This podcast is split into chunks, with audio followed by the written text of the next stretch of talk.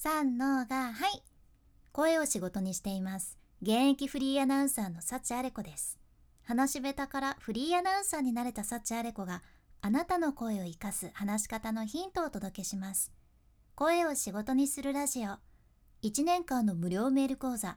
池早メルマガの提供でお送りします。今日はインスタで売上アップ。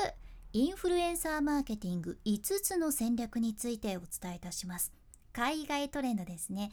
まあ、ビジネスの上で顧客を獲得するっていうのはねすごく大切やけどもしあなたが自分のビジネスをしているとしてその顧客を獲得するためにかかる費用を7分の1に抑えながら売上は年間300%以上もアップしたとしたらあなたはどう思われますか？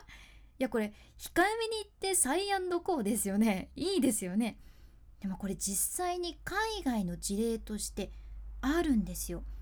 プラビダっていうねブレスレットで有名なブランドがインスタのインフルエンサーと協力することで費用は抑えるけど売り上げは爆上げっていうことに成功しとるんよね。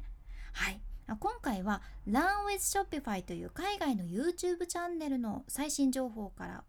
そのお話をギュギュッとまとめましてシェアさせていただきます。まあ、SNS を使ってビジネスをするのにインフルエンサーマーケティングは抑えておきたい項目やね。今日ご紹介する内容は企業がどんなインフルエンサーとお仕事をしたいのかっていうこととつながってくる件、まあ、自分がもしそういう立場になったら企業に欲しいと思われる存在になれるっていうことなんです。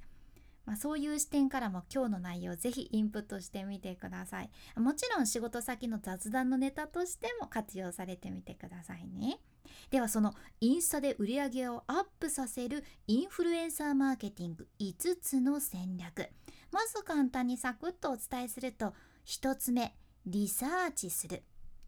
2つ目意見を取り入れる3つ目モチベーションを与えるそして4つ目コンテンツの価値を引き出す。最後の5つ目 TLC っていうことです。では順番に解説していきます。まず1つ目リサーチする。リサーチはインフルエンサーマーケティングに欠かせません。つまり企業としてはどのインフルエンサーと手を組むかがねめちゃ大切やけん。そのための事前のリサーチは絶対っていうもう絶対しようねっていうことなんですね。ちゃんと自分のビジネスに自分のちゃんと自分のビジネスにぴったりなインフルエンサーを見つけられたらビジネスにもすぐにね結果をもたらしてくれるしじゃ逆にねもし適切なインフルエンサーじゃなかったらお金を無駄にするだけですよっていうことなんですよ。でここで企業が気をつけたいポイントとしてはまあフォロワーがたくさんいるからっていいインフルエンサーっていうわけじゃなくて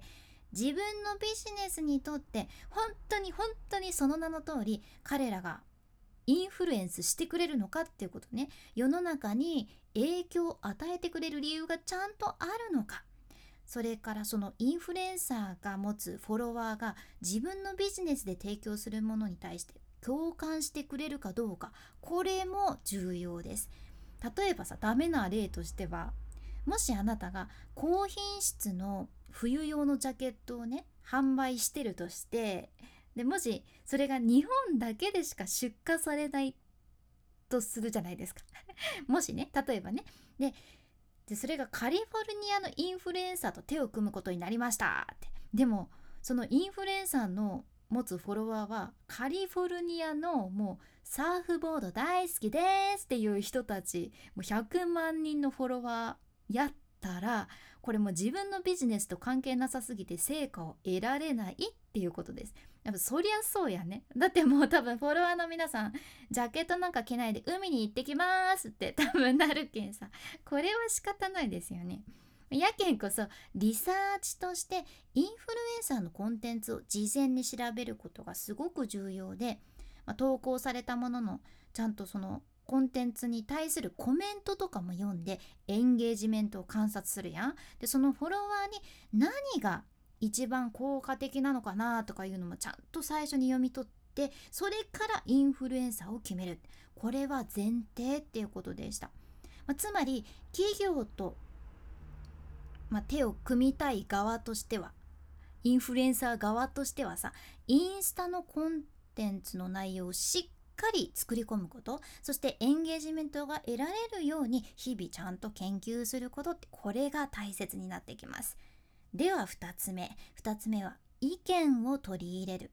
このインフルエンサーマーケティングにおいて一番成功する方法としてはインフルエンサーが自分自身をもう純粋に自然に表現することだそうです。もうこれが重要。で企業としては自分のビジネスのことだけ考えてインフルエンサーの素敵なそのクリエイティブな要素を抑えつけないことこれが大切じゃんね。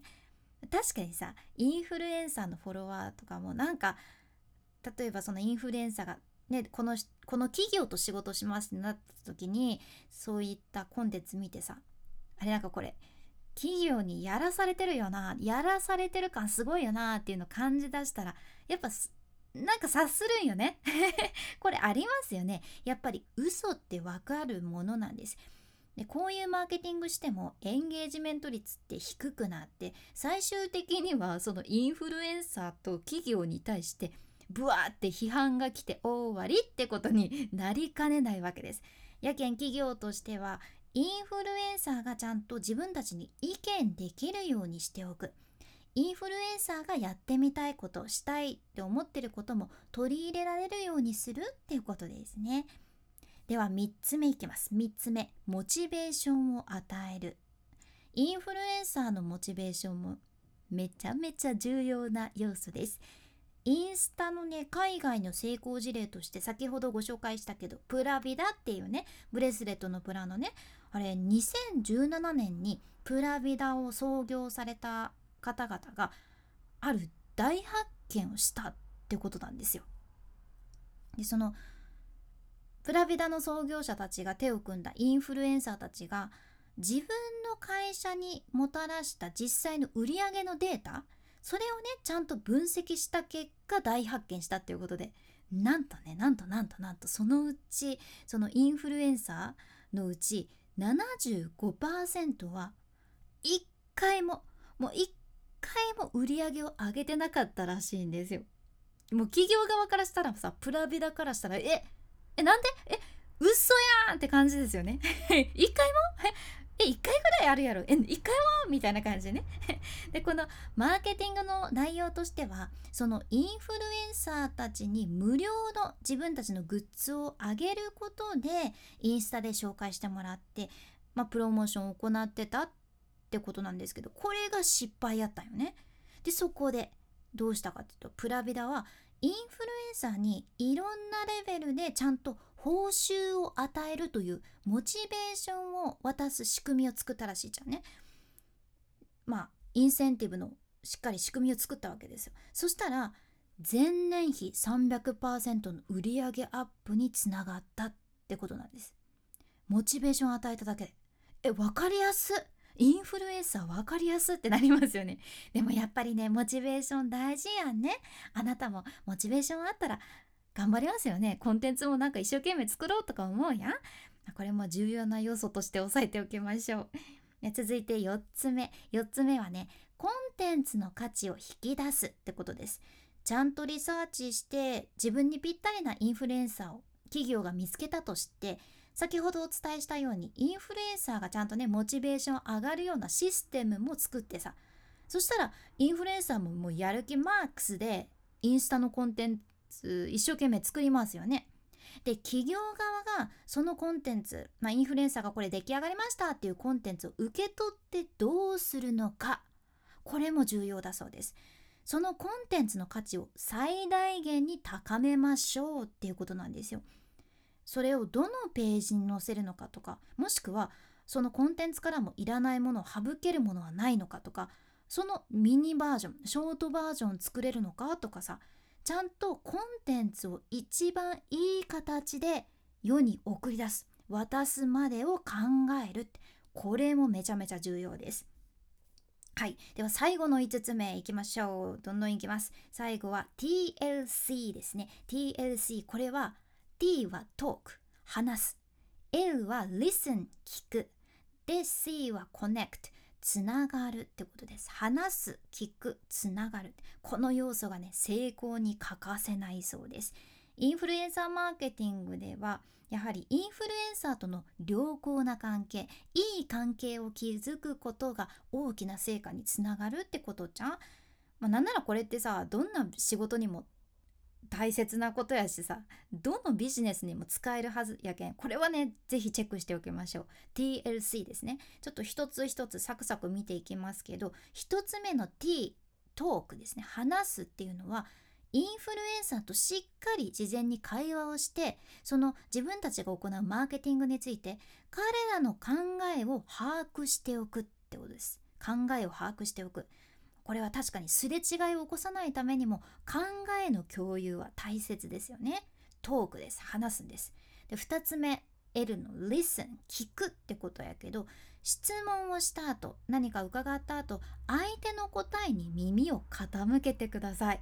インフルエンサーは何を自分たちに伝えてるのかなって。逆に何を伝えてないのかなとかちゃんと自分の耳でしっかり聞いてあげることで最強のキャンペーンを展開するために、まあ、そこで重要になってくる情報もキャッチできるはずってことです。ここでしっかり聞く。これも押さえておきたいとこ。で、最後の C ですね。コネクト、つながるってことやけど、キャンペーンとかマーケティングが終わってもインそそのインフルエンサーと時々連絡を取ってこの後の可能性とか何かチャンスがあったらどうかなとか探ってみるのも損はないっていうことなんですよ。ちゃんと出来上がった信頼関係は、まあ、1回のプロジェクトだけじゃなくてさ長期的にずっと有効なんですよね。でインフルエンサーが自分のビジネスで提供してるもののファンになったりもうあなた自身のファンになってくれるのってこれ何にも変えられない宝物ですよね。で実はこの熱い信頼関係を続けていくというこのサイクルが顧客の獲得する費用を削減しながら売り上げを伸ばす秘訣っていうことでした。なぜなら信頼関係があったらインフルエンサーも宣伝したくなるからですよ。だから売り上げが伸びるって。どんどん伸びると。やっぱり本当信頼関係は何においても大切やんね。意識していきたいものです。まあ、今回の学びとしてはインスタで売り上げアップインフルエンサーマーケティング5つの戦略1つ目リサーチする2つ目意見を取り入れる3つ目モチベーションを与える4つ目コンテンツの価値を引き出す5つ目 TLC Talk Listen Connect ってことでした。ぜひ参考にされてみてください。まあ、今回の内容と合わせて聞きたい回を画面スクロールして出てくる概要欄、エピソードメモに入れています。今日は海外マーケターの SNS 戦略、やってはいけない3選という回ですね。SNS でこれやっちゃってませんか？損してますよっていう要素をシェアしとるけん、ぜひこちらも今日合わせて聞いてみてください。さらに今日テーマだったインスタも含めて SNS とか YouTube とかあとブログを伸ばしたいという人このメルマガ読めば伸ばし方のノウハウがサクッと学べちゃいます。もう間違いなくこれから必要なスキルが身につくそんなメール講座。もうずっと無料やけん読んでも損はしません。やけんまだ読んでない人の方が損やけん今日ぜひチェックしてみてください。君に幸あれ。ではまた。博多弁の幸あれ子でした。